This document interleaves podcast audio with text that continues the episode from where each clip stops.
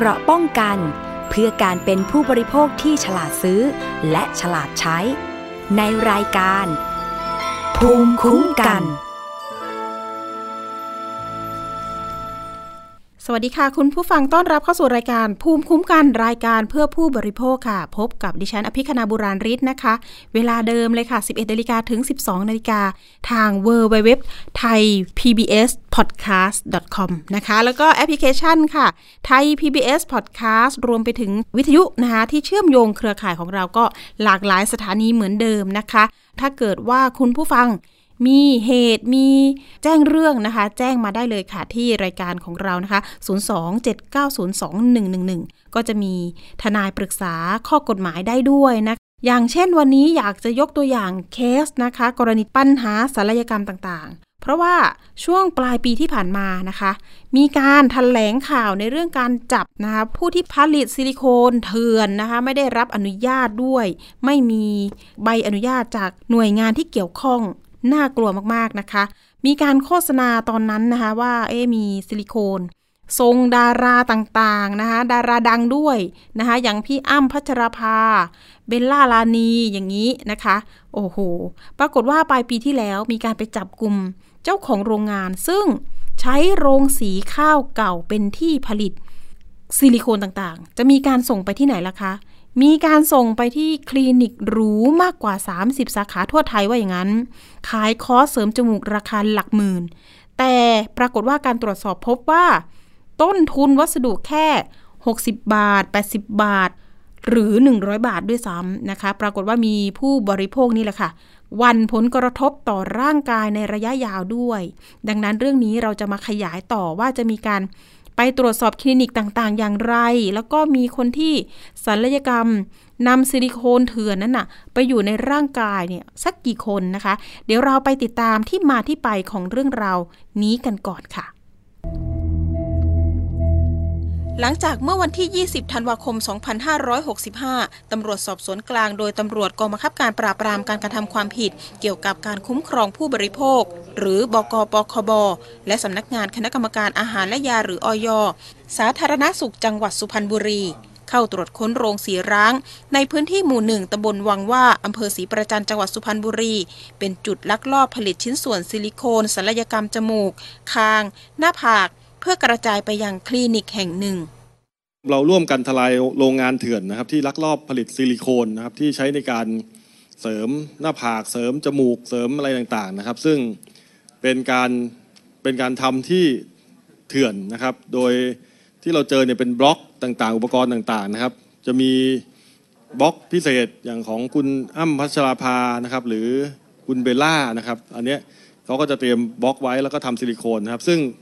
ซิลิโคนพวกนี้นะครับไม่ได้ผ่านออยแล้วก็ไม่ผ่านสาธารณสุขนะครับ ซึ่งเขาก็ขายไปตามคลินิกต่างๆ ทั่วประเทศไทยนะครับ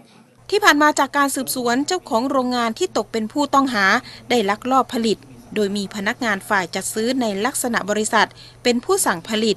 ซึ่งเมื่อผลิตเสร็จเรียบร้อยแล้ว จะถูกส่งไปยังคลินิกแห่งหนึ่ง สาขางามวงวาน สาขาขอนแก่น และพบหลักฐานการจ่ายเงินค่าซิลิโคนในช่วงปีที่ผ่านมามากกว่า 2 ล้านบาท หลังจากได้บอแสการส่งซิลิโคนเถื่อนเชื่อมต่อไปยังคลินิก จึงมีการปฏิบัติการต่อเนื่อง ในวันที่ 22 ธันวาคม 2565 เข้าตรวจค้นคลินิกแห่งหนึ่งย่านงามวงวาน และอาคารสต็อกเครื่องมือทางการแพทย์ ผู้ผลิตซิลิโคนรับว่าชิ้นส่วนซิลิโคนดังกล่าวเป็นซิลิโคนที่ตนผลิตในพื้นที่จังหวัดสุพรรณบุรี แล้วจัดส่งจริงต่อมาเมื่อวันที่ 12 มกราคม 2566 ตำรวจบก.ปคบ. อย. กรมสนับสนุนบริการสุขภาพหรือสบส สาธารณสุขจังหวัดระยองและขอนแก่นนำหมายตรวจค้นสถานที่จัดเก็บชิ้นส่วนซิลิโคนหนึ่งแห่ง และคลินิกสาขาใหญ่อีก 5 แห่ง พบการเปิดคลินิกมาตั้งแต่ประมาณ 1 เดือน ถึงประมาณ 8 ปี รวมการตรวจค้นทั้งหมด 7 จุด ตรวจยึดชิ้นส่วนซิลิโคนรูปจมูก 12,282 ชิ้น ซิลิโคนหน้าผาก 2,775 ชิ้น ซิลิโคนคาง 1,107 ชิ้น ผลิตภัณฑ์ที่เป็นความผิดตามพรบเครื่องมือแพทย์ พศ 2551 จำนวน 998 รายการ ผลิตภัณฑ์ที่เป็นความผิดตามพรบยา พศ 2510 จำนวน 474 รายการผลิตภัณฑ์ที่เป็นความผิดตามพรบเครื่องสำอาง พศ 2558 จำนวน 428 รายการ พรบอาหาร พศ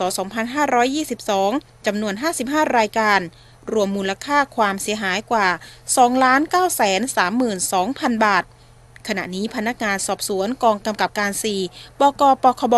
ได้ออกหมายเรียกไปยังกลุ่มผู้ต้องหา ให้เข้ามารับทราบข้อกล่าวหาต่อไป อภิคณาบุราริไทย PBS รายงาน ค่ะ เรื่องนี้นะคะดิฉันดูยอดวิว ในวันนี้มีผู้ที่สนใจจำนวนมากนะคะ ก็วิตกกังวล กันเหมือนกันนะคะว่า อุ๊ยซิลิโคนนั้นจะมาอยู่ที่ดิฉันไหมนะคะ แล้วก็อยู่ในร่างกายนานๆ จะเป็นอย่างไรเนาะข้อมูลความรู้ตรงนี้ที่จะเป็นประโยชน์ต่อผู้บริโภคนะคะ วันนี้ได้รับเกียรติจากเภสัชกรวีรชัย นนวชัยนะคะ รองเลขาธิการคณะกรรมการอาหารและยา หรืออยอยู่ในสายกับเรา สวัสดีค่ะ ท่านรองคะครับสวัสดีท่านผู้ดำเนินรายการท่านผู้ฟังทางบ้านทุกท่านนะครับ ค่ะ ท่านรองคะถามเลยค่ะ ถ้าเกิดซิลิโคนนะคะโอ้โหที่มาเนี่ยก็คือมาจากการผลิตจากในโรงงานที่ไม่ได้มาตรฐาน ตรงนี้ออยมองว่ายังไงบ้างว่า มันจะเป็นอันตรายต่อผู้บริโภคอย่างไรบ้างคะ อันตรายแน่นอนครับ เพราะว่าเอ่อขบวนการผลิตที่ไม่ถูกสุขลักษณะนะฮะก็เป็นอันตรายแล้ว แล้วก็ยังหมายรวมถึงวัตถุดิบที่นำมาใช้ในการผลิตซิลิโคนเนี่ยนะครับ ไม่มีคุณภาพมาตรฐาน เมื่อซิลิโคนซึ่งเราจัดเป็นเครื่องมือแพทย์นะฮะค่ะที่ตรวจพบเนี่ยเจอทั้งหน้าผากแล้วก็เจอดั้งจมูก แล้วก็เจอคางนะครับเอ่อวิธีการก็คือแพทย์เนี่ยก็จะนำฝังเข้าสู่ร่างกาย ภายใต้ผิวหนังนะครับ ไปอยู่ชั้นใต้ผิวหนังเอ่อซึ่งตรงนี้เนี่ยถ้าเป็นซิลิโคนซึ่งไม่ใช่เกรดทางการแพทย์เนี่ย ก็จะมีการเสื่อมสลายตัวได้ถ้าเสื่อมสลายตัวมาแล้วเนี่ยเอ่อเบื้องต้นเลย ก็มีตั้งแต่ก็คือที่เราทำไปก็จะมีการผิดรูปนะครับ คือคือดั้งจมูกผิดรูปคางผิดรูปหน้าผากผิดรูปไปเนี่ยนะครับ อันนี้เบื้องต้นความสวยงามก็ไม่ได้ ตามที่เอ่อท่านผู้บริโภคหรือหรือคนไข้ต้องการปรับแต่งหน้าตาค่ะสิ่งที่สองก็คือว่าซิลิโคนที่ไม่ได้มาตรฐานเสื่อมสลายมาแล้วเนี่ยนะครับ ก็จะเป็นตัวกระตุ้นทำให้ไปเกิดการแพ้ นะครับ ไปเกิดการเน่าเอ่อของชิ้นเนื้อเนื้อเยื่อภายในร่างกายเนี่ยที่เราเรียกว่าอักเสบอะนะฮะนั้นก็ที่มีภาวะในเรื่องของเอ่อทำมาแล้วมีภาวะเอ่อจมูกเน่านะครับ คางเบี้ยวมี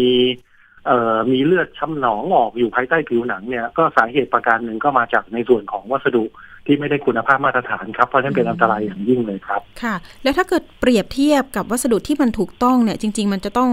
นำมาจากไหนแล้วก็จะต้องผลิตแบบไหนอย่างไรคะ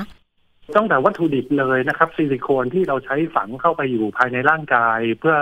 เพื่อศัลยกรรมตกแต่งเนี่ยเราจะเรียกว่า medical grade นะครับ หรือว่าเกรดที่ใช้ทางการแพทย์ว่าง่ายเป็นเกรดเฉพาะสำหรับการฝังเข้าไปในเนื้อเยื่อภายภายในร่างกายนะครับค่ะเอ่อเกรดนั้นเนี่ยจะต้องมีการทดสอบในเรื่องของตัวประสิทธิภาพนะครับ แล้วก็เรื่องความเข้ากันได้ กับเนื้อเยื่อชิ้นเนื้อ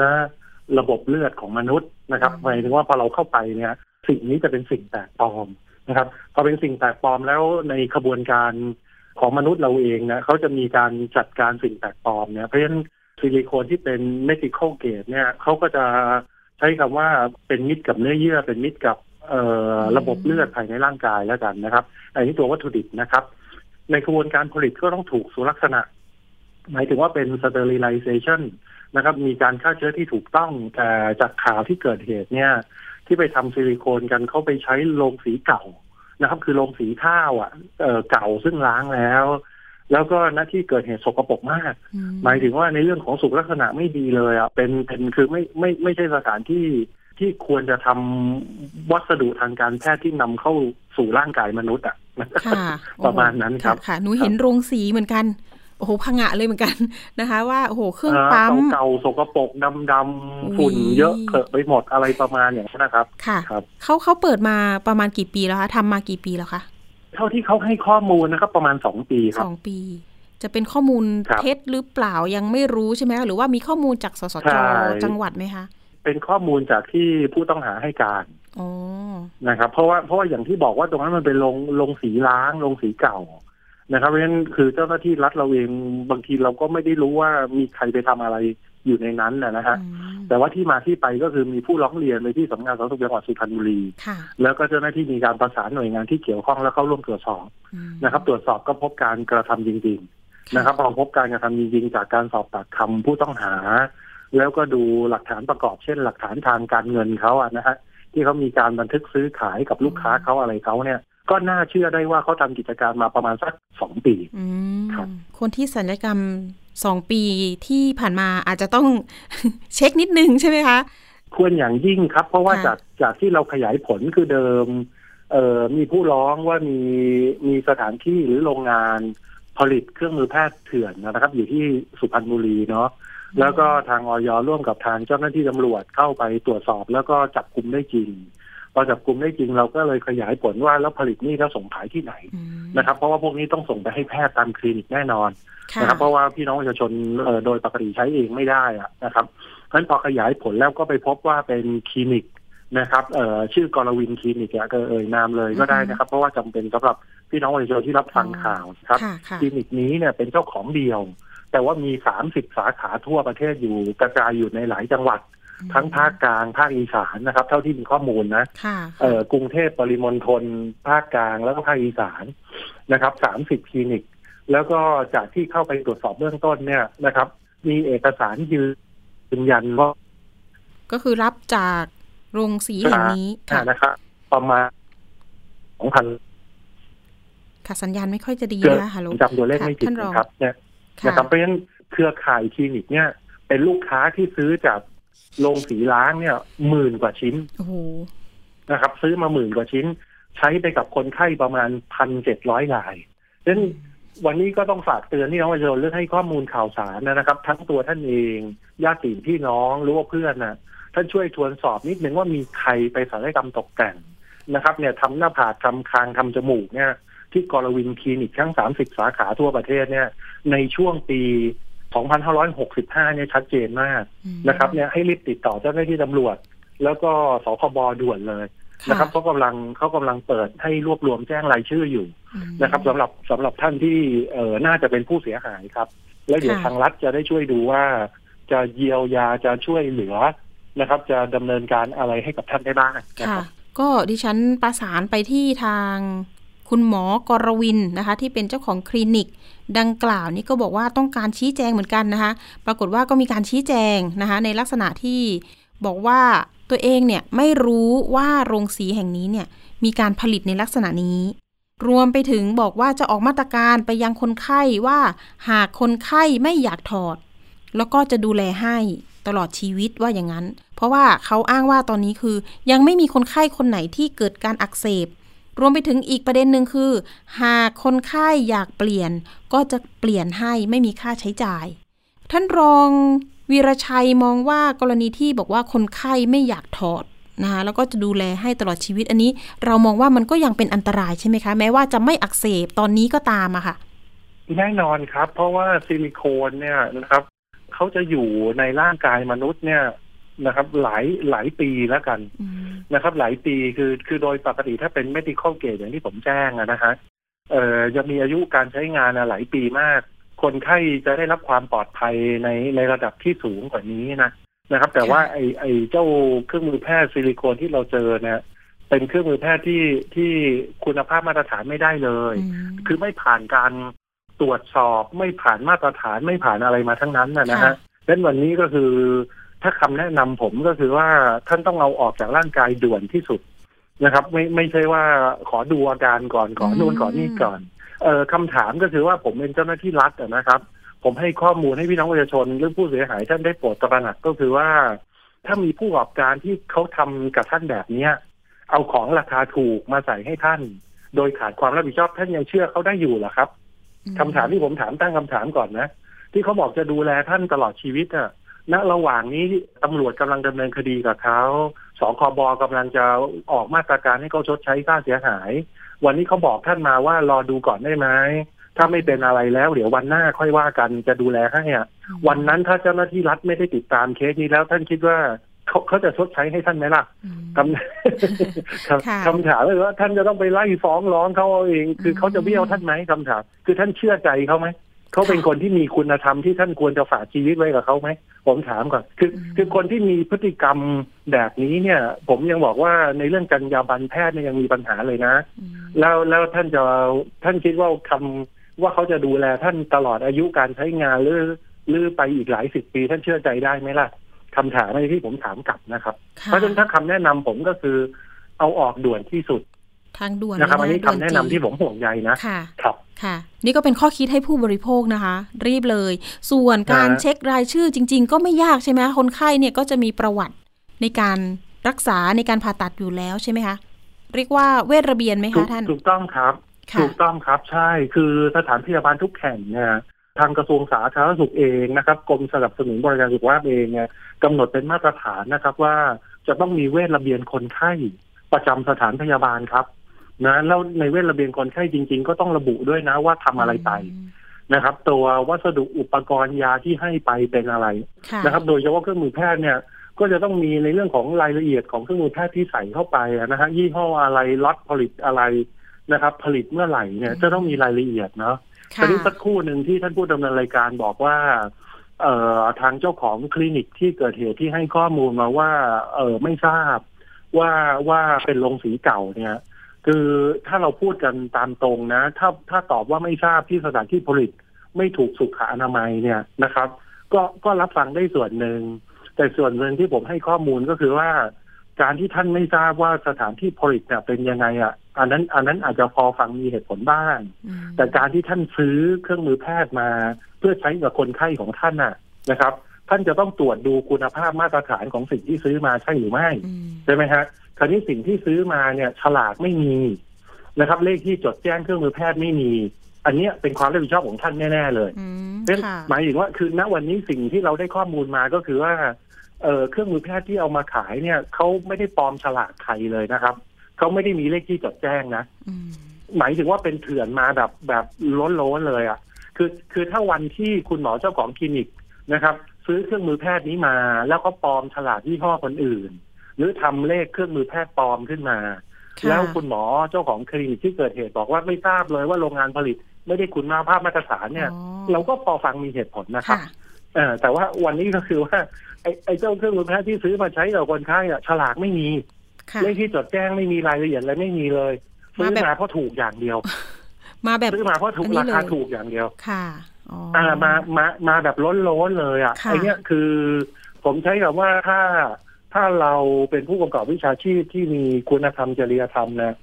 ผมว่าเราไม่ทำอืมพฤติกรรมแบบเนี้ยไม่ทำค่ะ ก็คือมองว่านะครับเอ๊ะน่าจะครับรู้อยู่ไหมแหล่งที่ผลิตเนาะรู้ไม่อยู่มีแก่ใจผมว่ารู้อยู่ฉแก่ใจลากค่ะวันวันนี้ค่ะวันนี้เนี่ยที่ผมจะวิงวอนก็คือว่า ไม่ใช่วิงวอนแค่ในส่วนของพี่น้องประชาชนนะครับ ผมวิงวอนเจ้าของคลินิกด้วยว่าวันเนี้ยท่านต้องมีสำนึกรับผิดชอบต่อสังคมแล้วล่ะไม่ใช่รอให้พี่น้องประชาชนเข้ามาหาลือกับท่านว่าจะทำยังไง วันนี้ท่านต้องรีบเช็คเวทระเบียน ผมไม่แน่ใจว่าเวทระเบียนโดนเจ้าหน้าที่ตำรวจยึดไปแล้วหรือยังนะครับอ๋อค่ะหมายถึงว่าเพราะเป็นหลักฐานประกอบการกระทำผิดนะนะ คือวันนี้ท่านต้องรีบเช็คเวทระเบียนของสถานพยาบาลท่านแล้วค่ะแล้วก็คนไหนที่ที่เดิมที่ท่านเจ้าของคลินิกที่ท่านให้การว่าท่านไม่รู้ว่ามาจากโรงงานสกปรกแห่งนั้นน่ะ วันนี้ท่านมีข้อมูลอยู่แล้วล่ะครับ ว่าคนไข้คนไหนที่ได้รับการฝังซิลิโคนที่ไม่ถูกต้องลงไปในร่างกาย วันนี้ท่านต้องรีบออกจดหมายหรือติดต่อลูกค้าท่านมาแล้วล่ะแล้วก็แจ้งให้ทราบเลยว่าเจ้าสินค้าชิ้นนี้มีปัญหา ขอนำออกจากร่างกายโดยไม่มีค่าใช้จ่าย และจะชดเชย ชดใช้ค่าเสียหายอะไรกับพี่น้องประชาชนก็ว่าไปค่ะนะครับ อย่างนี้คือคือไอ้นี่คือคือสิ่งที่ต้องทำแต่ไม่ใช่ไปเจรจากับคนไข้ว่า เออตอนนี้ยังไม่เป็นอันตรายเอาไว้ก่อนเนาะเดี๋ยวเป็นอันตรายค่อยเอาออกกันค่ะผมว่าไม่ใช่ไม่ไม่ใช่ไม่ใช่ข้อเสนอที่ถูกต้องเลยอืมครับท่านค่ะท่านรองทิ้งท้ายนิดนึงสงสัยว่า เอ๊ะ กรณีการฆ่าเชื้อ หรือที่คุณหมอบอกว่ามันจะต้องมีการสเตอริไลใช่ไหมคะ จากครับโรงงานผลิตมาเลยไหม เพราะว่าคลินิกดังกล่าวเนี่ยมีการอ้างเหมือนกันว่า ก่อนที่จะนำไปผ่าตัดใส่ให้กับอ่า คนไข้เนี่ยเขามีการฆ่าเชื้อเหมือนกัน ก็คือทำสเตอริไลเนี่ยค่ะท่าน ครับก็โดยโดยหลักการแล้วเนี่ยเอ่อเครื่องมือแพทย์ที่ผลิตมาถูกต้องนะครับ จะผลิตจากโรงงานที่ได้มาตรฐานเนี่ยจะมีการ sterilization หรือการฆ่าเชื้อมาแล้ว แล้วก็จะบรรจุอยู่ในคอนเทนเนอร์หรือหีบห่อที่ป้องกันการปนเปื้อนเชื้อนะครับเพราะฉะนั้นหมายถึงว่าคือสะอาดมาตั้งแต่โรงงานเนี่ยอ๋อก็จะป้องกันการปนเปื้อนเชื้อเลย เพราะฉะนั้นเวลาแพทย์ที่เอามาก็แกะอยู่ในห้องผ่าตัด ซึ่งห้องผ่าตัดก็เป็นห้องปลอดเชื้ออีกอืมนะครับอุปกรณ์เครื่องมือเครื่องไม้แพทย์ที่ทำการผ่าตัดก็ต้องใส่ถุงมือ ที่เราเรียกถุงมือผ่าตัด surgical glove เพราะฉะนั้นในขบวนการที่ทำจะต้องปราศจากเชื้อแน่นอน ถ้าถ้าคุณหมอเจ้าของคลินิกให้ข้อมูลว่าเนี่ยตอนที่จะทำนะ ต้องเอามาทำให้ฆ่าเชื้ออีก ก็เนี่ยเล็งเห็นผลได้แล้วเราว่าไอ้เจ้าเนี่ยมันเป็นของที่ที่มีปัญหาเรื่องความสะอาดของเชื้อมาตั้งแต่ต้น ใช่ไหมฮะเนี่ยคือคือหลายองค์ประกอบที่ให้มาเนี่ย คือจะเล็งเห็นผลแล้วว่าเจ้าเครื่องมือแพทย์นี่มันเป็นเครื่องมือแพทย์ที่ไม่ได้คุณภาพมาตรฐานนะฮะค่ะ ท่านรองคะ ถ้าเกิดว่าผู้บริโภคจะตรวจสอบนะคะ ต่างๆ นานาทั้งการสัญญกรรมนะคะจะต้องตรวจสอบยังไงคะทิ้งท้ายเลยค่ะสำหรับทั่วไปหรือเคสนี้นะครับ ทั่วไปแล้วก็เคสนี้ด้วยค่ะท่าน ถ้าทั่วไปก็คืออยากให้ท่านเข้ารับการรักษาที่คลินิกที่มีความน่าเชื่อถือ นะครับ อย่าเน้นที่อะไรนะโปรโมชั่นราคาถูกนะครับ หมายถึงว่าคือท่านควรจะหาข้อมูลก่อน ว่าท่านจะเข้าไปทำศัลยกรรมตกแต่งในคลินิก หรือสถานพยาบาลหรือโรงพยาบาลที่ใดก็ควรจะน่าเชื่อถือนะครับ อันที่สองก็คือเมื่อไปแล้วเนี่ยเออท่านควรจะดูว่าผู้ที่ทำการรักษาท่านเป็นแพทย์จริง ๆ ใช่ไหมนะครับเอ่อความสะอาดของของสถานที่นะครับ ถูกต้องสะอาดดีปราศจากเชื้อดีนะก็คือความสะอาดสะอ้านนะฮะ แล้วก็สองก็คือว่าเอ่อตัวซิลิโคนหรือวัสดุทางการแพทย์ที่เขาจะนำฝังเข้าสู่ร่างกายท่านน่ะ ท่านควรจะดูว่านะครับว่าเออเป็นยี่ห้ออะไรมีเลขที่จดแจ้งมีเครื่องหมายออยถูกต้องหรือไม่นะครับ ก็คือต้องดูสิ่งที่จะเข้าไปในร่างกายท่านด้วยนะครับ อันนี้จะเป็นข้อแนะนำนะครับสำหรับพี่น้องประชาชนทั่วไปค่ะสำหรับเอ่อคนไข้ที่เคยใช้บริการคลินิกแห่งนี้นะครับ เนี่ยที่ผมเอ่ยชื่อไปตอนต้นตอนปี 2565 เนี่ย อยากให้ท่านได้รีบดำเนินการนำออกจากร่างกายเร็วที่สุดนะครับ ด่วนที่สุดนะครับ อันนี้เป็นเป็นคำแนะนำสำหรับคนไข้นะครับ ท่านทราบดีอยู่แล้วล่ะว่าคือวันนี้ท่านเป็นผู้เสียหายนะสำหรับคนไข้นะครับอืมวันนี้ท่านต้องรีบรักษาสิทธิ์ท่าน แล้วก็ต้องรีบทำให้ร่างกายท่านอย่าเกิดปัญหานะครับ แล้วก็ดีต่อสุขภาพมากที่สุดครับค่ะค่ะครับหรือว่าเช็คข้อมูลไปได้นะคะ s i f d a t h a i ได้ด้วยใช่ไหมคะท่านรอง ครับได้ครับ เอาละค่ะ วันนี้ขอบคุณนะคะเภสัชกร วีรชัย นนทวชัยรองเลขาธิการ คณะกรรมการอาหารและยาหรืออยวันนี้ขอบคุณมาก ๆ ค่ะ ครับ ยินดีครับ สวัสดีค่ะครับค่ะโอ้โหชัดเจนมากๆนะคะ ต้องรีบเอาซิลิโคนออกโดยด่วนนะคะ ทีนี้เรื่องของการเช็คข้อมูลว่า เอ๊ะซิลิโคนหรือผลิตภัณฑ์ต่าง ๆ เนี่ยได้คุณภาพไหมก็เช็คไปได้ที่ s i FDA AI นะคะ ก็จะเป็นไลน์ของออยนั่นเองนะคะ หรือว่าสายด่วนออย1556 โทรไปได้ หรือว่าเข้าไปดูเว็บไซต์ข้อมูลความรู้ต่างๆ มีในนั้นเหมือนกัน คุณผู้ฟังก็บอกต่อกันหน่อยเรื่องของซิลิโคนที่ผลิตจากแหล่งไม่ได้มาตรฐาน เป็นอันตรายต่อร่างกายแน่นอนนะคะ ท่านรองให้ข้อมูลชัดเจนมากๆเนาะมันจะต้องสะอาดตั้งแต่โรงงาน ต้องบรรจุในหีบห่อที่ปลอดเชื้อนะคะ ไม่ใช่ว่าจะต้องมาฆ่าเชื้อในคลินิกอีก อันนี้ก็คือเป็นแนวทางที่ต้อง ช่วยกันนะคะตรวจเช็คให้ดีก่อนที่จะนำมาสู่ร่างกายของเรา เอาละเราไปคุยในเรื่องของความคืบหน้าคดีกันหน่อยนะคะ เรามีสายของพันตำรวจโทสุพจน์พุ่มแยมนะคะ รองผู้กำกับการ 4 บกปคบนั่นเอง สวัสดีค่ะ ท่านรองคะสวัสดีครับ คุณปินครับ ค่ะ ท่านรองพูดถึงความคืบหน้าคดีหน่อย ตอนนี้เห็นว่ามีการขยายไปถึงคลินิกต่างๆ ตอนนี้มีการเรียกมาสอบปากคำหรือยังคะท่านคะ หลักๆแล้วนะครับ ตามที่ตามที่เคยให้ข่าวไว้ว่า ตัวผู้ต้องหาเองที่เป็นเป็นเจ้าของโรงงานผลิตชิ้นส่วนซิลิโคนเทียนเนี่ยก็ได้ให้การว่าเอ่อมีคลินิกโดยประมาณเนี่ยประมาณสักสามสิบสามสิบคลินิกที่มีการที่มีการสั่งซื้อจากเขา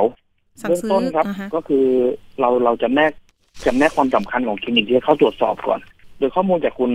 เอ่อผู้ต้องหารายนี้นะครับ ก็ชี้แจงว่า ให้รายละเอียดของคลินิกต่างๆ มาบางคลินิกก็ให้ข้อมูลที่ชัดเจน ถึงการโอนเงินการส่งของนะครับ การติดต่อนะครับ บางคลินิกก็ได้ข้อมูลมายังไม่ครบถ้วนอืมนะครับ ต่างกันไปเอ่อกรณีนี้นะครับทางตำรวจเองก็มาแยกเป็นสามกลุ่ม ก็คือกลุ่มของคลินิกที่ที่มีการสั่งซื้อยอดสูง สูงแบบสูงจับเลยอืมนะครับ มาอันดับหนึ่งอ่านะคะก็คือกรวินคลินิกนะครับค่ะค่ะแล้วก็คลินิกที่ระดับกลางเขาสั่งซื้อหลังอ่าหลัก หลายร้อยชิ้น อีกกลุ่มหนึ่งซึ่งเราจะต้องเข้าตรวจค้นก่อน เพื่อเก็บข้อมูลพยานหลักฐานนะครับ แล้วก็มีกลุ่มคลินิกที่สั่งซื้อหลักสิบนะครับ ก็อันนี้เดี๋ยวเดี๋ยวเราจะมีหนังสือเชิญเข้าไปมาชี้แจง ทั้งนี้ทั้งนั้นกรณีที่ประชาชนคาดหวังอยากให้เปิด เปิดชื่อคลินิกเนี่ย ขอเวลาเจ้าหน้าที่ตำรวจทำงานก่อน เพราะว่าการจะเปิดชื่อคลินิกเนี่ยมันมันต้องพร้อมด้วยพยานหลักฐานค่ะ ให้ให้ให้มันสมบูรณ์ก่อนต้องเข้าสู่กระบวนการก่อนครับอืมเพราะว่ามีผู้บริโภคไลน์มาในช่วงออกรายการไปนะคะ ว่า โอ๊ยเปิดให้หน่อยอยากรู้นะคะ เพราะว่าจะได้ไม่ไปทำหรือว่าครับผมครับเอ้ยดิฉันทำไปหรือยังกับคลินิกนี้นะคะ ประมาณอย่างนั้นเลย เห็นบอกว่านะคะทางคสรับคผมบครับบอกว่ามีผู้บริโภคหรือว่าผู้เสียหายไปแจ้งเรื่อง ที่สคบอันนี้ก็คือประมาณสักยี่สิบคน แต่ในส่วนของปคบเนี่ยก็คือมีผู้เสียหายแบบนี้ไหมคะที่แบบไปร้องเรียนแล้วอะไรเงี้ยค่ะ กรณีเนี่ย บางทีในฐานะของผู้บริโภคและผู้เสียหายเนี่ยยังงงว่าตัวเองจะต้องทำยังไงอ๋อก็เบื้องต้นนะครับ กรณีที่มีการไปร้องเรียนที่สคบสคบเนี่ยจะเป็นการร้องเรียนเพื่อที่จะให้สคบเรียกทางคลินิกมาเจรจาเพื่อชดใช้ค่าเสียหายนะครับ ในทางแพ่งนะครับค่ะถ้าคลินิกเข้ามาเจรจาแล้วยินยอมอ่าในส่วนของที่ไปร้องเรียนสคบก็เป็นก็เป็นอันยุติ นะครับ แต่กรณีถ้าคลินิกไม่ยินยอมสคบเอง ก็จะเอาเข้าคณะกรรมการลงความเห็นว่าจะเป็นคนฟ้องคลินิกคาราวินแทนผู้เสียหาย อันนี้เป็นส่วนของสคบนะครับสำนักงานคุ้มครองผู้บริโภคครับค่ะส่วนในเรื่องของเจ้าหน้าที่ตำรวจนะครับ ที่ได้มีการเปิดไลน์ at ให้มีการแจ้งเบาะแสแล้วนัดเข้ามาสอบปากคำกรณีนี้นะครับหนึ่งสำหรับเพื่อให้ข้อมูลกับเจ้าหน้าที่ตำรวจสองสำหรับ ผู้เสียหายที่ประสงค์จะแจ้งความร้องทุกข์และดำเนินคดีกับคลินิกที่เสริมความงามและใช้ชิ้นส่วนซิลิโคนเถื่อนนี้ เบื้องต้นนะครับก็มีผู้ติดต่อเข้ามาทางช่องทางไลน์แอดเนี่ยประมาณสองพันคนแล้วโอ้โหแต่ก็เดี๋ยวนะเข้ามาพบเจ้าหน้าที่ตำรวจและสอบปากคำมีการนัดหมายแล้วเข้ามาแล้วนี่ก็ก็ยังหลักสิบอยู่ ฟังครับฟังไม่ผิดใช่ไหมคะสองพันคนที่ติดต่อเข้ามาว่าเป็นผู้เสียหายเหรอคะ การติดต่อเข้ามาบางทีบางทีก็ทางผู้เสียหายเขาติดต่อเข้ามาบางคนก็ลักษณะสอบถามเฉยอ๋อๆคำถามที่จะเจอแบบว่า ผมฉันเสริมไปปีหกสองหกสามหกสี่อันนี้กังวลยังมีความสุ่มเสี่ยงจะเป็นซิลิโคนปลอมหรือเปล่าอะไรเงี้ยครับ ค่ะ ก็มีการตื่นตัวว่างั้นเถอะปิมว่านะ ก็สองพันคนนี่ตื่นตัวครับเหมือนผมกันครับแต่ทีนี้โรงงานดังกล่าวเห็นบอครักบว่าทำมาสองปีว่าอย่างนั้น อันนี้ข้อมูลเราอ่าดูจากพยานหลักฐานแล้วน่าเชื่อครับได้ผมไหมคะว่าทำมาสองปี เปิดมาสองปีอะค่ะ เบื้องต้นครับอ่าเราสืบค้นพยานหลักฐานเนี่ย เบื้องต้นเนี่ยเราสืบค้นโดยลงรายละเอียดเฉพาะของปี 2565 ก่อนเพราะเบื้องต้นเนี่ยพยานหลักฐานเรามีเท่านี้ แต่ระหว่างนี้กำลังขยายผลไปสู่ปีก่อนๆว่า จริง ๆ แล้วเนี่ยปีก่อนๆเขาก็มีการขายให้คลินิกอื่น ๆ หรือยังอืมค่ะ ถ้าตามข้อมูลที่เขารับกับเจ้าหน้าที่ตำรวจเพราะเขาเขาแจ้งว่าเขาทำมาประมาณสองปีครับ แล้วโทษของคนที่เป็นเจ้าของโรงงาน หรือว่าคุณน้ำตาลเนี่ย เหมือนยังไงคะ ตอนนี้ก็คือประกันตัวไปหรือว่าเราแจ้งข้อหาอะไรอย่างไรบ้างคะ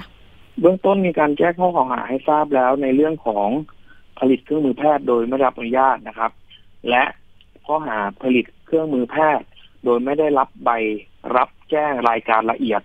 อันนี้เป็นข้อหาตามพรบเครื่องมือแพทย์นะครับสำหรับสำหรับตัวผู้ต้องหาที่เป็น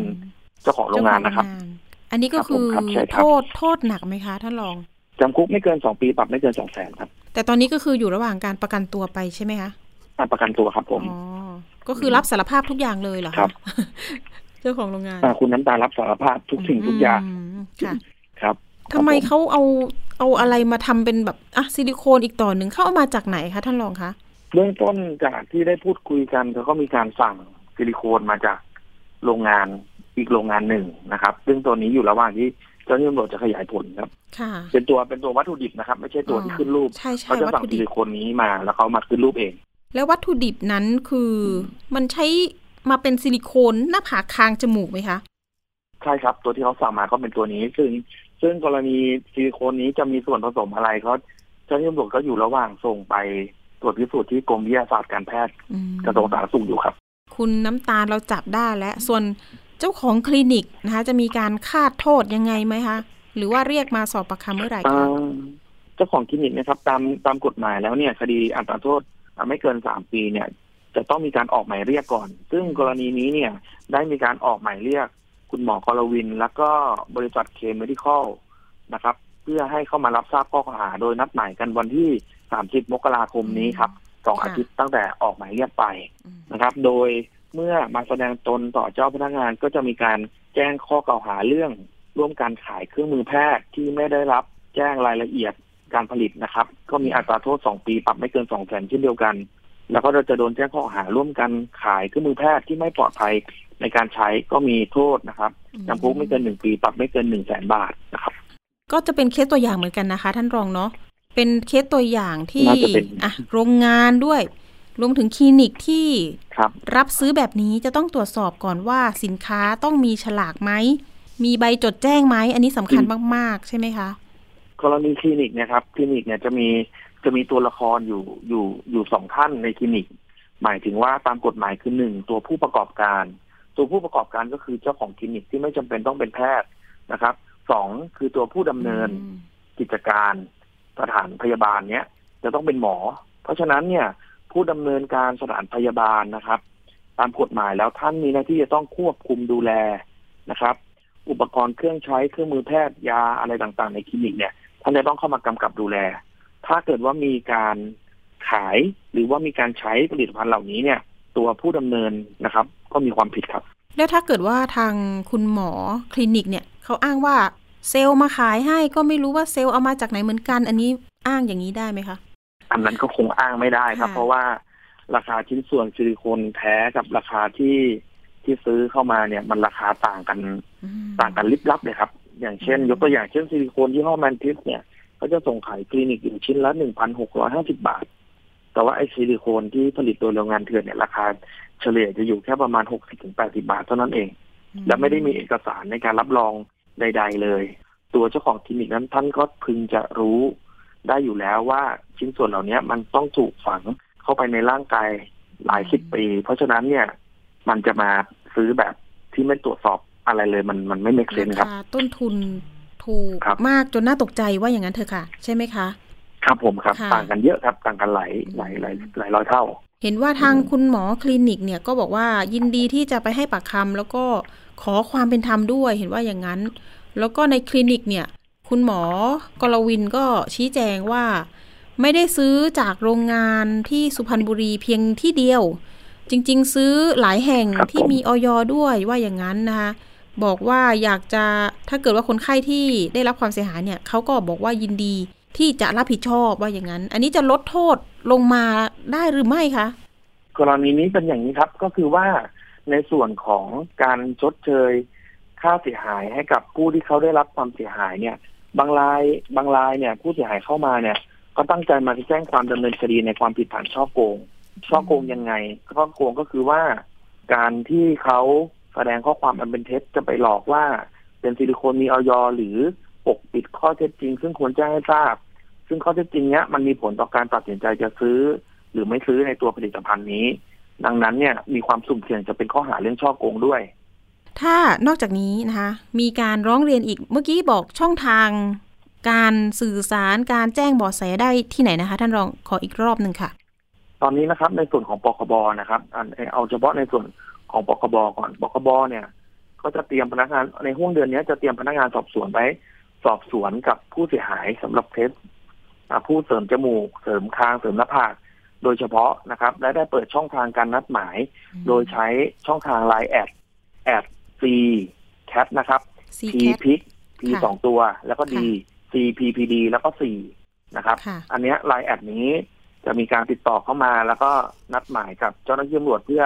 สอบสวนจะเป็นการแจ้งความดำเนินก็ดีคดีก็ดี หรือให้ปากคำในฐานะพยานก็ก็ดีนะครับอืมก็ก็ติดต่อเข้ามาได้ แต่ก็ขออนุญาตเรียนนิดนึงครับ ว่าตอนเนี้ยผู้ติดต่อติดต่อเข้ามา2,000กว่าคนแล้ว เพราะฉะนั้นในการตอบตอบแชทเนี่ยอาจจะไม่ได้ ทันท่วงทีแต่รับอืมรับประกันว่าตอบทุกท่านครับ มี limit ไหมคะครับในการรับรับว่าเอ้สองสองพันคนเต็มแล้ว ได้เรื่อยๆใช่ไหมไหมคะคท่านรองก็ครับก็ยังอืมก็ยังเรื่อยๆครับอยู่เพราะว่าเพราะว่าการเข้าตรวจค้นคลินิกเนี่ยจริงๆทางคลินิกเขาเองเนี่ยมีสามสิบกว่าสาขา แต่ว่าการเข้าตรวจค้นคลินิกของเขาเนี่ย เราเราเราทำไปห้าสาขาในในห้าสาขานี้เราก็พบประวัติการรักษาลักษณะการเสริมซิลิโคนเนี่ยก็ก็พันกว่ารายค่ะดังนั้นเนี่ยนอกเหนือจากห้าคลินิกนี้ก็มีความสุ่มเสี่ยงเหมือนกัน นะครับอืมก็สามารถติดต่อเข้ามาให้ข้อมูลหรือเข้ามาแจ้งความร้องทุกข์ดำเนินคดีได้ค่ะไม่ยังไม่มียังไม่มีจำกัดว่าได้กี่คนกี่คนครับค่ะได้เรื่อยๆครับอ่าเห็นบอกว่ามีทั้งสาขาขอนแก่นอุดรธานีระยอง งามวงวานเนาะแล้วก็นครปฐมด้วย ประชาสัมพันธ์พี่น้องประชาชนว่าแอดไลน์เมื่อสักครู่เนี้ย CPPD 4 ขอให้เป็นเรื่องของซิลิโคน แห่งนี้ก็ได้นะคะแห่งนี้ที่เป็นเถื่อนเนี่ยค่ะ แจ้งเบาะแสกันหน่อย แล้วก็ไม่ก่อกวนพี่เจ้าหน้าที่ตำรวจนะคะ เอาละค่ะ แล้วก็มีสายด่วนของบกปคบด้วยเนาะโทรหนึ่งหนึ่งสามห้าใช่ไหมคะ ท่านรอง ค่ะ ใช่ครับ เอาละค่ะแล้ววันก็นี้อีกช่องทางหนึ่งก็คือค่ะเพจปคบเตือนภัยผู้บริโภคครับ ค่ะ ทิ้งอีกท้ายช่องทางหนึ่งติดต่อเข้ามาได้ ได้เลยคค่ะรับทิ้งท้ายผู้บริโภคที่จะเสริมความงามหน่อยค่ะ ท่านรองต้องเช็คยังไงดี ไม่ให้เจอแบบเอ๊ะซิลิโคนปลอมแบบเนี้ยค่ะ อย่างแรกเลยตรวจสอบว่าคลินิกเป็นคลินิกที่ถูกต้อง อย่างที่สอง ตรวจสอบว่าคุณหมอเป็นคุณหมอจริงอืมอย่างที่สามผลิตภัณฑ์ที่เขาจะเอามาเสริมจมูกให้เราต้องตรวจสอบให้ชัด ว่ามีเลขออยให้แกะกล่องกันต่อหน้า และหลังจากทำการเสริมไปแล้ว เก็บหลักฐานทุกอย่างไปกับตัวท่านด้วยเอาละครัค่ะบผมวันนี้ขอบคุณนะคะ พันตำรวจโทสุพจน์พุ่มแหยมนะคะ รองผู้กำกับการ4บกปคบมาก ๆ นะคะ ท่านคะขอบคุณค่ะ สวัสดีครับค่ะขอบคุณมากครับ ครับ สวัสดีครับ โอ้โห นี่ก็เป็นเรื่องที่น่าสนใจมาก ๆ นะคะ คนที่ศัลยกรรมสมัยนี้ก็คือถือว่าเป็นเรื่องธรรมดานะคะ แต่ว่าขอให้ตรวจเช็คกันหน่อยว่า สินค้าผลิตภัณฑ์ที่จะไปอยู่ในร่างกายนั้นปลอดภัยแค่ไหนอย่างไร ข้อมูลต่างๆ ก็ต้องตรวจเช็คให้ดี แล้วก็เช็คไปได้นะคะ ที่ไลน์ของอย.ได้ด้วยนะคะแอสไซอีกครั้งหนึ่งเนาะแอสไซ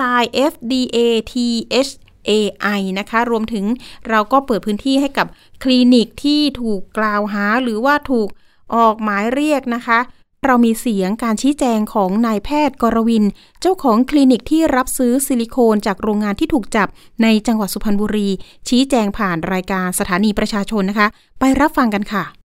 คนที่เขามาขายให้เราเนี่ย เราก็ไม่รู้ว่า โรงงานเขาเป็นแบบไหน แต่เขาแจ้งเราว่า คือเขาอะเป็นเซลล์แล้วเขาแจ้งหมอว่าซิลิโคนที่เขาใช้น่ะ เป็น medical grade โรงงานถูกต้อง เราเคยขอเข้าไปดูเขาก็บ่ายเบี่ยง อ่าเราก็เข้าใจว่าเออ มันก็น่าจะถูกต้องเพราะเขาก็ส่งหลายที่ ซึ่งเราก็เชื่อตามนั้น แต่คราวเนี้ยที่มาตรวจแล้วเจอน่ะ ยอมรับว่าหมอสั่งมาจริงครับ แต่การใช้เราไม่ได้ใช้กับคนไข้ทุกคน เพราะว่าเราสั่งมาเยอะเพราะว่าหนึ่งเราต้องเอามาเทรนหมอ หมอในคลินิกที่หมอกำลังขยายสาขาก็มีเยอะ แล้วก็จำนวนสาขาที่เราขยายเพิ่มช่วงนี้ก็จะเยอะ อ่า เราก็ต้องมาเหลาแล้วแต่ละเคสที่เราใช้เนี่ย เราต้องเหลาเทสดูก่อนว่า เอ้ยมันมันโอเคไหมอ่า ซึ่งเราสั่งกับหลายบริษัทฮะครับเราสั่งหลายบริษัท ซึ่งตอนนี้เรากำลังรวบรวมหลักฐานรายการที่เราสั่งอยู่ ซึ่งเราก็จะไปให้ข้อมูลกับปคบ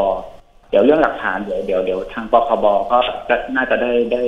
หนังสือรายการสั่งที่หมอสั่งซื้อนะครับ มันมีประเด็นหนึ่งที่ครับผมจริงๆแล้วเนี่ยทุกคนก็จะต้องเท่าทัน นะหากว่าเป็นผู้บริโภคเองคุณจะซื้อของอะไรที่มันต้องขึ้นออยนี้นะฮะแล้วก็มีเลข 12 หลักเนี่ยนะครับ ผมจำได้ว่าในห้องนะที่ว่าคุณคุยกับคุณอภิคณาเนี่ยเอ่อคุณหมอบอกว่าคุณหมอตกเป็นเหยื่อ แต่ประเด็นที่ผมจะถามคุณหมอว่า คุณหมอได้เห็นเลขออยที่คนขายคนนี้เนี่ยเขายื่นให้กับคุณหมอบ้างไหมฮะเอ่อไม่ได้เห็นครับเขาก็ไม่ได้ให้ดูครับเขาแค่บอกว่าเป็นสินค้าที่มี medical grade โอ้อืมแล้วก็โรงงานถูกต้อง อันนี้สิ่งที่เขายืนยันกับหมอ แล้วทำไมทำไมคุณหมอถึงตัดสินใจเพื่อที่จะไปทำธุรกิจกับบุคคลคนนี้นะครับ ทั้งๆที่เขาไม่มีเอกสารยืนยันหรือว่าใบอนุญาตมาให้กับคุณหมอเลยครับ อืมคือคือคือไอ้เรื่องโรงงานเนี่ยหมอไม่ทราบเลยนะคะ ว่าโรงงานมันเป็นแบบไหน แต่ว่าเรื่องซิลิโคนเนี่ยคือเขาเราเราเราเพิ่งมารู้ทีหลังว่าเขาอะเป็นเจ้าของโรงงานเองด้วยซ้ำครับอย่างยิงให้คุณหมอฮะผมไม่ได้พูดคำว่าโรงสีหรือว่าโรงงานฮะ แต่ว่าประเด็นคือเรื่องของใบอนุญาตนะครับ คนขายเนี่ยเขาไม่มีเอกสารแนบมาด้วยนะครับว่า ตรงนี้นะซิลิโคนเท่านี้มีใบอนุญาตถูกต้องได้รับการรับรองจากออยหรือว่าได้รับการรับรองว่าสามารถนำเข้ามาได้อย่างนี้เป็นต้นนะครับ ได้เห็นตรงนั้นบ้างไหมครับ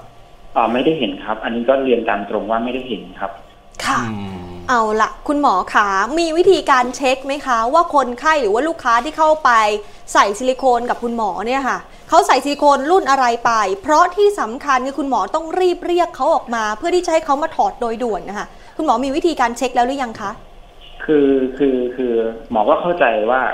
อ่าข่าวที่ออกไปแล้วก็คนไข้ที่ทำไปเนี่ย ก็มีความกังวล อืมซึ่งเราก็ได้ออกมาตรการที่จะดูแลคนไข้ของเราหนึ่งก็คือถ้าคนไข้ที่ใส่ไปแล้วมีความกังวลว่านี่ใส่ไปแล้วมันจะมีปัญหาตามมาหรือเปล่าในเคสที่ไม่ได้มีปัญหาอะไร ครับ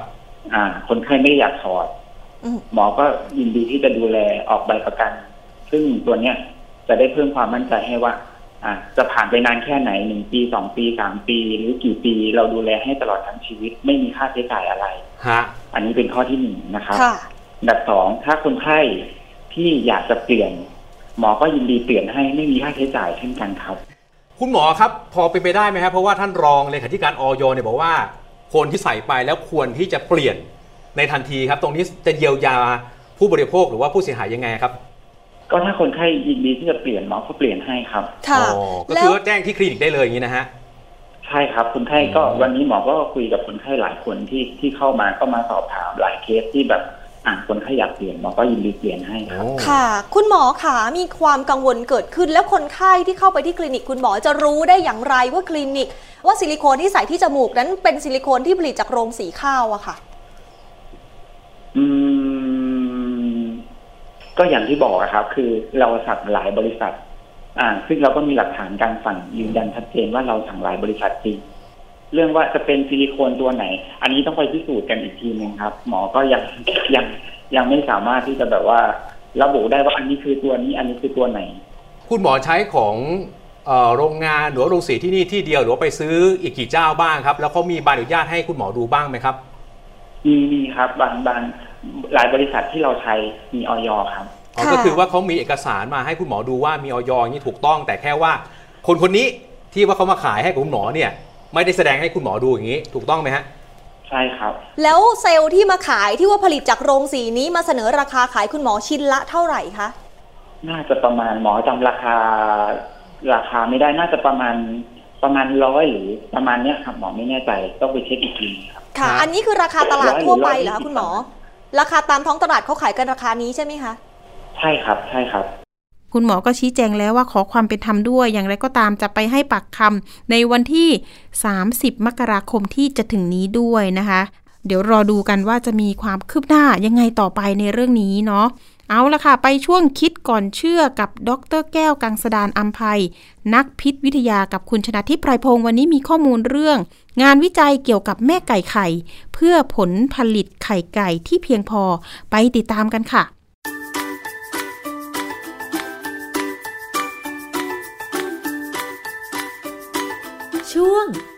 ก่อนเชื่อ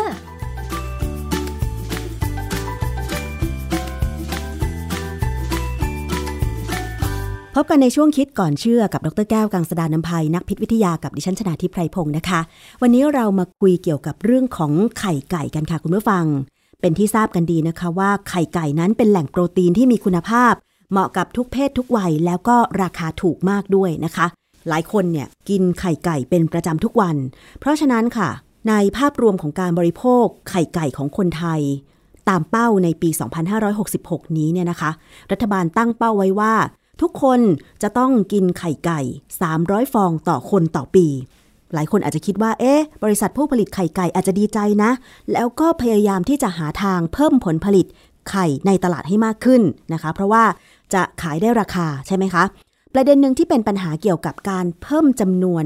ที่จะมีไข่ไก่ในตลาดมาก ก็คือว่าจะต้องมีแม่ไก่ไข่ให้มากขึ้นด้วย ซึ่งตรงนี้แหละค่ะ มันจะนำไปสู่งานวิจัย ที่เขาเรียกว่าเป็นยีนอีดิทหรือการแก้ไขยีนในแม่ไก่ไข่ เพื่อให้ออกไข่แล้วเนี่ยมันมีผลดีต่อเกษตรกรหรือบริษัทที่เลี้ยงไก่ จะมีผลดีอย่างไรนะคะ คุณผู้ฟังต้องไปถามกับงานวิจัยเรื่องนี้ค่ะ อาจารย์คะ งานวิจัยเกี่ยวกับการแก้ไขยีนในแม่ไก่ไข่เพื่อเป็นผลดีต่อระบบการเลี้ยงไก่ และเพิ่มผลผลิตไข่ ให้กับผู้เลี้ยงเนี่ยเขาทำอย่างไรคะอาจารย์ ฟาร์มที่เขาผลิตแม่ไก่ไข่เนี่ย เวลาผลิตออกมาเนี่ยปกติโดยธรรมชาติแล้วเนี่ยเราจะได้ไก่ตัวผู้กับตัวเมีย ตัวเมียเนี่ยก็เอาไปทำเป็นแม่ไก่ไข่ แต่ว่าตัวผู้เนี่ยจะทำยังไงกับมัน เพราะว่าไก่ตัวผู้ ที่มาจากสายพันธุ์ของไก่ไข่เนี่ยจะผอมบางค่ะจะเป็นสายพันธุ์ที่ขุนให้มีเนื้อเยอะๆเนี่ยไม่ได้ค่ะเพราะฉะนั้นโดยปกติแล้วเนี่ยเขาจะต้องฆ่าลูกเจี๊ยบที่เป็นไก่ตัวผู้ทิ้งทันทีเลย ผมเคยดูสารคดีนะเขาจับไก่ขึ้นมาหงายดูปั๊บพอรู้ว่าเป็นตัวผู้ตัวเมียเนี่ยนะเขาชำนาญมาก ตัวผู้ที่เขาโยนลงไปอีกข้างหนึ่งแล้วก็จัดการเลยค่ะ อันนี้ก็คือมันอาจจะมองได้ว่าเป็นการทารุณกรรมสัตว์หรือเปล่าอาจารย์อ๋อธรรมดาเลยฮะทารุณแน่ เราเป็นพุทธเนี่ย การฆ่าสัตว์เราก็ไม่เอาอยู่แล้วใช่ไหมฮะ ถ้าค่ะไม่จำเป็นอืมฝรั่งเนี่ยเขาก็รู้สึกมีองค์กรเอกชนเนี่ยชื่อ Compassion in World Farming หรือ CIWF เนี่ยเป็นองค์กรการกุศลด้านฟาร์มเลี้ยงสัตว์เนี่ยนะเขาประเมินว่าเออมันจะต้องมีการฆ่าลูกไก่เนี่ยของพันธุ์ไก่ไข่เนี่ยเจ็ดพันล้านตัวต่อปีอะเพราะฉะนั้นน่าสงสารมันเยอะมากค่ะดังนั้นเนี่ย อันนี้ก็เลยเป็นประเด็นว่า ถ้าเราทำให้ได้เฉพาะลูกเจี๊ยบที่เป็นตัวเมีย แล้วโตขึ้นมาก็เป็นแม่ไก่ไข่อย่างเดียว มันก็ทำให้เกิดความสบายใจกับคนทั่วไป อ๋อ ค่ะ ทีนี้เขามีวิธีการทำยังไงคะอาจารย์ คือก่อนอื่นเนี่ยต้องเข้าใจนิดหนึ่งคราวนี้เราจะพูดเรื่องเกี่ยวกับทางข้อมูลทางพันธุกรรมนะฮะ อย่างคนเนี่ยผู้หญิงกับผู้ชายเนี่ยโครโมโซมเพศจะต่างกัน ผู้หญิงเนี่ยจะมี XX ส่วนผู้ชายเป็น XY ค่ะ คือถ้ามีมากไปกว่านี้นะ ผิดปกตินะฮะเช่น XXY เนี่ยผิดปกติเลย เป็นคนที่มีปัญหาเลยเหรอนะคะฮะแต่ในกรณีของสัตว์ปีกเนี่ยลักษณะการดูโครโมโซมเนี่ยจะเป็นอีกเรื่องหนึ่งเลยตรงกันข้ามกับของคนค่ะ สัตว์ปีกจะมีโครโมโซม เราเรียกว่า W กับโครโมโซม Z ถ้าเป็น WZ เนี่ยจะเป็นตัวเมียค่ะ ถ้าเป็น ZZ จะเป็นตัวผู้มันต่างกันใช่ไหมฮะค่ะผู้หญิงมนุษย์เนี่ย XX เป็นค่ะผู้หญิง ผู้ชายเนี่ยคือ XY ไก่ตัวเมียคือ WZ ตัวผู้ไก่ตัวผู้คือ ZZ ค่ะนะนี่เป็นเรื่องสำคัญ เพราะว่าถ้าเวลาไก่ตัวเมียกับตัวผู้ผสมเนี่ย ตัวเมียมี W กับ Z ตัวผู้มี Z Z เนี่ยค่ะลูกจะออกมาเป็นโครโมโซมเพศไหนมากกว่ากัน จะเป็นหนึ่งต่อหนึ่ง เพราะว่าอันนี้เป็นสถิติ ไม่ว่าจะเป็นคนหรือสัตว์แต่จริง ๆ แล้ว หลักการและโอกาสเกิด ตัวผู้ตัวเมียเนี่ยจะเท่ากันค่ะ แต่ว่าก็เขาก็มองว่าถ้าทำยังไงที่จะทำให้โครโมโซม Z ที่มาจากตัวเมียเนี่ย มันเป็นโครโมโซมที่พิเศษขึ้นไปเปลี่ยนแปลงไปคือเข้าไป edit ไปแก้ไขโครโมโซมเนี่ยค่ะให้พอเจ้าโครโมโซม Z พิเศษเนี่ยไปจับกับโครโมโซม Z ที่มาจากตัวผู้จากอสุจิตัวผู้เนี่ยค่ะผสมกันไปแล้วกลายเป็นแซดแซดซึ่งเป็นแซดที่พิเศษอยู่ตัวหนึ่งเนี่ย มันจะกลายเป็น ไข่ไก่ที่ฟักไม่ได้ คือไม่เป็นตัวผู้อ๋อส่วนถ้าเป็นโครโมโซม W จากไก่ตัวเมีย แล้วไปเจอตัว Z จากไก่ตัวผู้ ก็ไม่มีปัญหาก็เป็นโครโมโซม WZ ซึ่งเป็นไก่ตัวเมียค่ะซึ่งโตออกมาได้เป็นไก่ไข่ เป็นแม่ไก่ไข่ ประเด็นที่เขาทำเนี่ยเป็นอันนี้เป็นบริษัทของอิสราเอล พัฒนาพันธุ์แม่ไก่ชื่อโกด้าเออแม่ไก่เนี่ยจะมีโครโมโซม Z ซึ่งเป็นพิเศษค่ะเขา เขาเขาไปเขียนทำให้ยีนเนี่ยเปลี่ยนแปลงไปนะฮะในแม่ไก่เนี่ยที่เขาดัดแปลงจะไปเข้าไปปรับปรุงพันธุกรรมแล้วเนี่ยจะมีโครโมโซม W กับ Z พิเศษ พอมีอย่างนี้แล้วเนี่ยเวลาเขาจะสร้างไข่ที่จะไปผสมกับอสุจิของไก่ตัวผู้เนี่ยมันจะมีไข่อยู่สองแบบ คือไข่ที่เป็น W กับไข่ที่เป็นโครโมโซมเป็น Z พิเศษ อันนี้จะเป็นอันหนึ่ง ส่วนถ้าเป็นพ่อพันธุ์เนี่ยก็จะเป็น Z ค รบสเปิร์มเนี่ยหรืออสุจิเนี่ยจะเป็น Z ได้อย่างเดียว ก็มาผสมกันก็จะมี 2 โอกาส คือ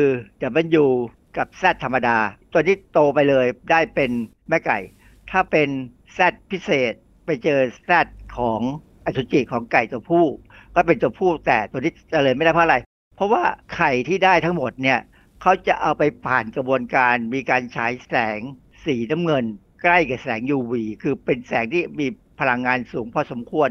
แต่ตาเรายังพอมองเห็นได้ว่าเป็นสีออกน้ำเงิน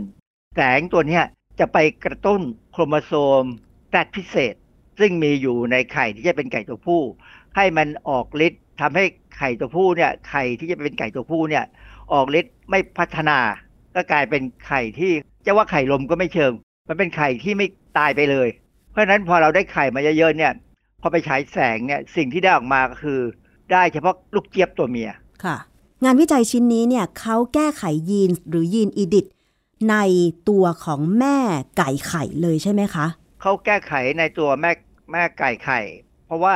ธรรมดาเนี่ยเซลล์ของสิ่งมีชีวิตเนี่ยมันจะมีสองแบบ แบบหนึ่งเป็นเซลล์ที่จะทำงานเป็น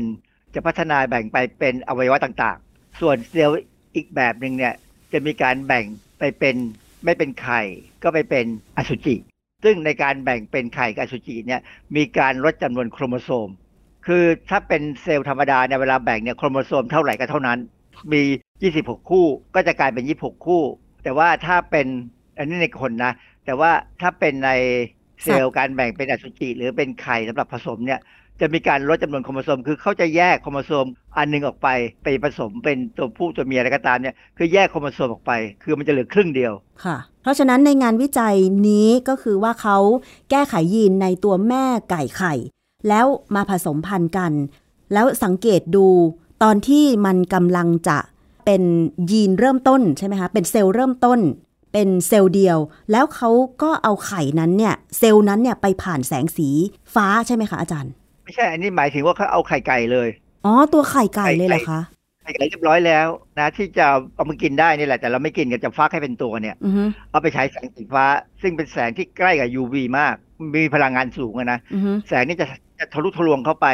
แล้วไปกระตุ้นให้ยีนในไข่นั้นพิเศษเออในไข่นั้นน่ะถ้าถ้ายีถ้าไข่นั้นมียีนแซดพิเศษเนี่ยค่ะหมายความว่ามันจะต้องกลายเป็นไข่ตัวผู้อะนาไก่ตัวผู้ แต่ไม่ก็จะฟักกระตุ้นขึ้นมา ยีนไอ้เจ้าเจ้าไก่ตัวนั้นนะลูกเจี๊ยบตัวนั้นน่ะก็จะตายไปเลย มันจะเป็นยีนที่อันตราย เออในภาษาทางทางทางเจเนติก หรือทางด้านพันธุศาสตร์เนี่ยเขาเรียกว่าเป็น little ยีน little แปลว่าตาย little ยีนคือยีนที่ทำงานเมื่อไหร่ตาย เขาไปแก้ไขยีนในแม่ไก่ไข่ พอไก่ตัวนั้น ไข่ออกมา แล้วมันมียีนแซดพิเศษที่เขาแก้ไขไป ไข่ที่มียีนตัวนี้ ซึ่งเป็นเพศผู้ก็จะไม่ฟักก็คือตายไปเลย จะลดการทรมาน เมื่อมันฟักเป็นลูกเจี๊ยบมาแล้วใช่ไหมคะอาจารย์ คือมันไม่ต้องไปถูกฆ่าอืมส่วนตัวเมียนี่ก็เป็นไก่ธรรมดา เพราะว่าโครโมโซมก็เป็นโครโมโซมธรรมดา เพราะว่าโครโมโซมของที่แม่ไก่ไข่ที่จะได้ออกมาทีหลังเนี่ย จะเป็น W ซึ่งมาจากแม่ไก่พิเศษ ส่วนโครโมโซม Z เนี่ยมาจากไก่ตัวผู้ธรรมดา ก็เลยไม่มีโครโมโซมพิเศษอะไรก็ไม่มีปัญหาอะไรค่ะเพราะฉะนั้นเนี่ยบริษัทที่เขาผลิตไข่ที่จะเอามาฟักเป็นแม่ไก่ไข่เนี่ยเขาจะต้องเก็บสต็อก คือใช้คำว่า ดูแลตัวต้นสายพันธุ์ของเขาเนี่ยด้วยวิธีพิเศษค่ะให้อยู่ได้ อ๋อ แล้วผลการวิจัยตรงนี้มันได้ผลมากน้อยขนาดไหน มันมีการเพิ่มจำนวนแม่ไก่ไข่ เพื่อให้ผลิตไข่ไก่ได้เพิ่มมากขึ้น แตกต่างจากก่อนวิจัยยังไงคะอาจารย์เขาตีพิมพ์ผลงานเป็นงานวิจัยนะแต่ว่าตีพิมพ์แล้วแบบกักกักๆอะนะคือไม่ให้ข้อมูลที่ลึกซึ้ง แต่ว่าตีพิมพ์เพื่อให้เห็นว่ามีการทำได้แล้ว แล้วก็เตรียมที่จะจดลิขสิทธิ์ อ๋อ ค่ะ ยังไม่ขยายวงกว้างใช่ไหมอาจารย์ คงอีกปีสองปีเนี่ยคงออกมา ซึ่งจะทำให้สายพันธุ์หรือว่าไข่ที่ได้เนี่ย คือเขาอาจจะขายไก่ไปให้กับขายไข่ไม่ใช่ไก่ดีกว่า ขายไข่ไปให้โรงฟาร์มงานอื่นเพื่อฟักฟักขึ้นมา คือฟักแต่ร้อยฟองก็จะได้ตัวเมียทั้งร้อยฟองๆอืมเพื่อความสบายใจของโรงงาน และความสบายใจของสาธารณชนค่ะว่า ไม่มีการฆ่าลูกเจี๊ยบตัวผู้ถ้าทั้งที่ความจริงแล้วเนี่ย มันก็ฆ่าเหมือนกัน ใช่ เพราะว่าแต่ว่าเป็นการฆ่าในขณะที่ยังเป็นไข่ก็คือไม่ไม่ยอมให้ฟักออกมานั่นเอง แล้วไข่ของไก่เพศผู้ที่ฝ่อนั้นเนี่ยมันเอามากินได้ไหมอาจารย์ฝรั่งไม่ได้กินไข่ข้าวเหมือนเรานะอ๋อเหรอเขาไม่กินอุ้ยถ้าถ้าไข่ถ้าเป็นไข่ข้าวเนี่ยนะฮะ ผมเคยเห็นมีขายของบริษัททางสวีเดนเขาขายแล้วมันมันเป็น ไข่ข้าวแบบของบ้านเราเนี่ย แต่เขาถือว่าเป็นเป็นแค่ยาโป้เหมือนกันเหรอ เหตุผลก็คือว่าลูกลูกไก่ที่โตในไข่เนี่ย ช่วงนั้นเนี่ยจะมีฮอร์โมนพิเศษ ซึ่งเขาหวังว่าปัจจัยพิเศษเนี่ยนะเขาอาจจะเป็นฮอร์โมนเนี่ยนะจะมาช่วยกระตุ้นความรู้สึกทางเพศของคนได้ซึ่งจริง ๆ เนี่ยผมไม่เชื่อเหตุผลก็คือว่ามันมันเสียสภาพไปแล้วอะ อืมก่อนก็ที่คือจะออกมาเซลล์ในไข่ที่มันฝ่อหรือเป็นไข่ข้าวมันเสียสภาพไปแล้วไม่น่าจะมาช่วยทำให้เพศชายหรือคนที่กินเข้าไปมีสมรรถภาพทางเพศที่สูงขึ้นแต่อย่างใดใช่ไหมอาจารย์คือในงานวิจัยตัวบทความวิจัยที่เขาตีพิมพ์เนี่ยเขาไม่บอกอะไรชัดเจน แต่ผมเข้าใจว่ามันมันอาจจะไม่ถึงกับพัฒนาเป็นตัวลูกเจี๊ยบได้ด้วยซ้ำนะในในในไข่เนี่ยไม่ค่ะเป็นตัว คือพอถึงจุดหนึ่งเนี่ยมันหยุดการพัฒนาแล้วก็หมดสภาพไปเลย ถามว่าถ้าเอาไข่นั้นมากินเนี่ย ปกติไข่ไก่ที่เอาไปฟักเนี่ย เราจะไม่เอามากินนะ เพราะว่ามันจะมีปัญหามั้งผมเข้าใจว่ารสชาติมันเปลี่ยนไป อ๋อ ค่ะ มันไม่เหมือนไข่สด โดยสรุปแล้วประโยชน์ของงานวิจัยชิ้นนี้ในการแก้ไขยีนของแม่ไก่ไข่ เพื่อให้ลดการฆ่าลูกเจี๊ยบตัวผู้ แล้วก็ผลิตแม่ไก่ไข่เพิ่มขึ้น รวมถึงจะช่วยเพิ่มผลผลิต ไข่ไก่ในท้องตลาดให้คนได้บริโภคกันเนี่ย มันสามารถที่จะเพิ่มได้จริงไหม แล้วก็มันมีประโยชน์อย่างไรคะอาจารย์ มันก็คือเพิ่มได้เท่าเดิมมาแหละเพียงแต่ว่า ลดต้นทุนในการฆ่าลูกเจี๊ยบ เพิ่มความสบายใจให้สาธารณชนเชื่อว่าก็คงไม่เป็นบาปมั้งเพราะว่ายังไก่ยังไม่ออกมาจากยังไม่ออกมาเป็นตัว เพราะฉะนั้นก็ยังไม่บาปก็เหมือนกับการทำแท้งนั่นแหละอือฮึถามว่าทำแท้งบาปไหมนี่เหมือนกันการทำแท้งลูกไก่ตัวผู้โดยเฉพาะเลย ถามว่าบาปไหมมันก็ไม่ถึงกับบาปเพราะมันเป็นการเป็นไปตามกระบวนการตามธรรมชาติที่เขาดัดแปลงให้ ให้ไม่ธรรมชาติเป็นธรรมชาติค่ะ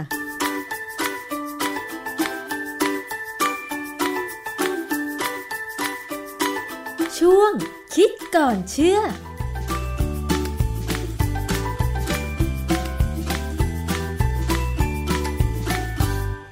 ขอบคุณข้อมูลจากคิดก่อนเชื่อนะคะ วันนี้หมดเวลาสำหรับอภิคณาบุราริศแล้ว พบกันใหม่ตอนหน้าวันนี้สวัสดีค่ะ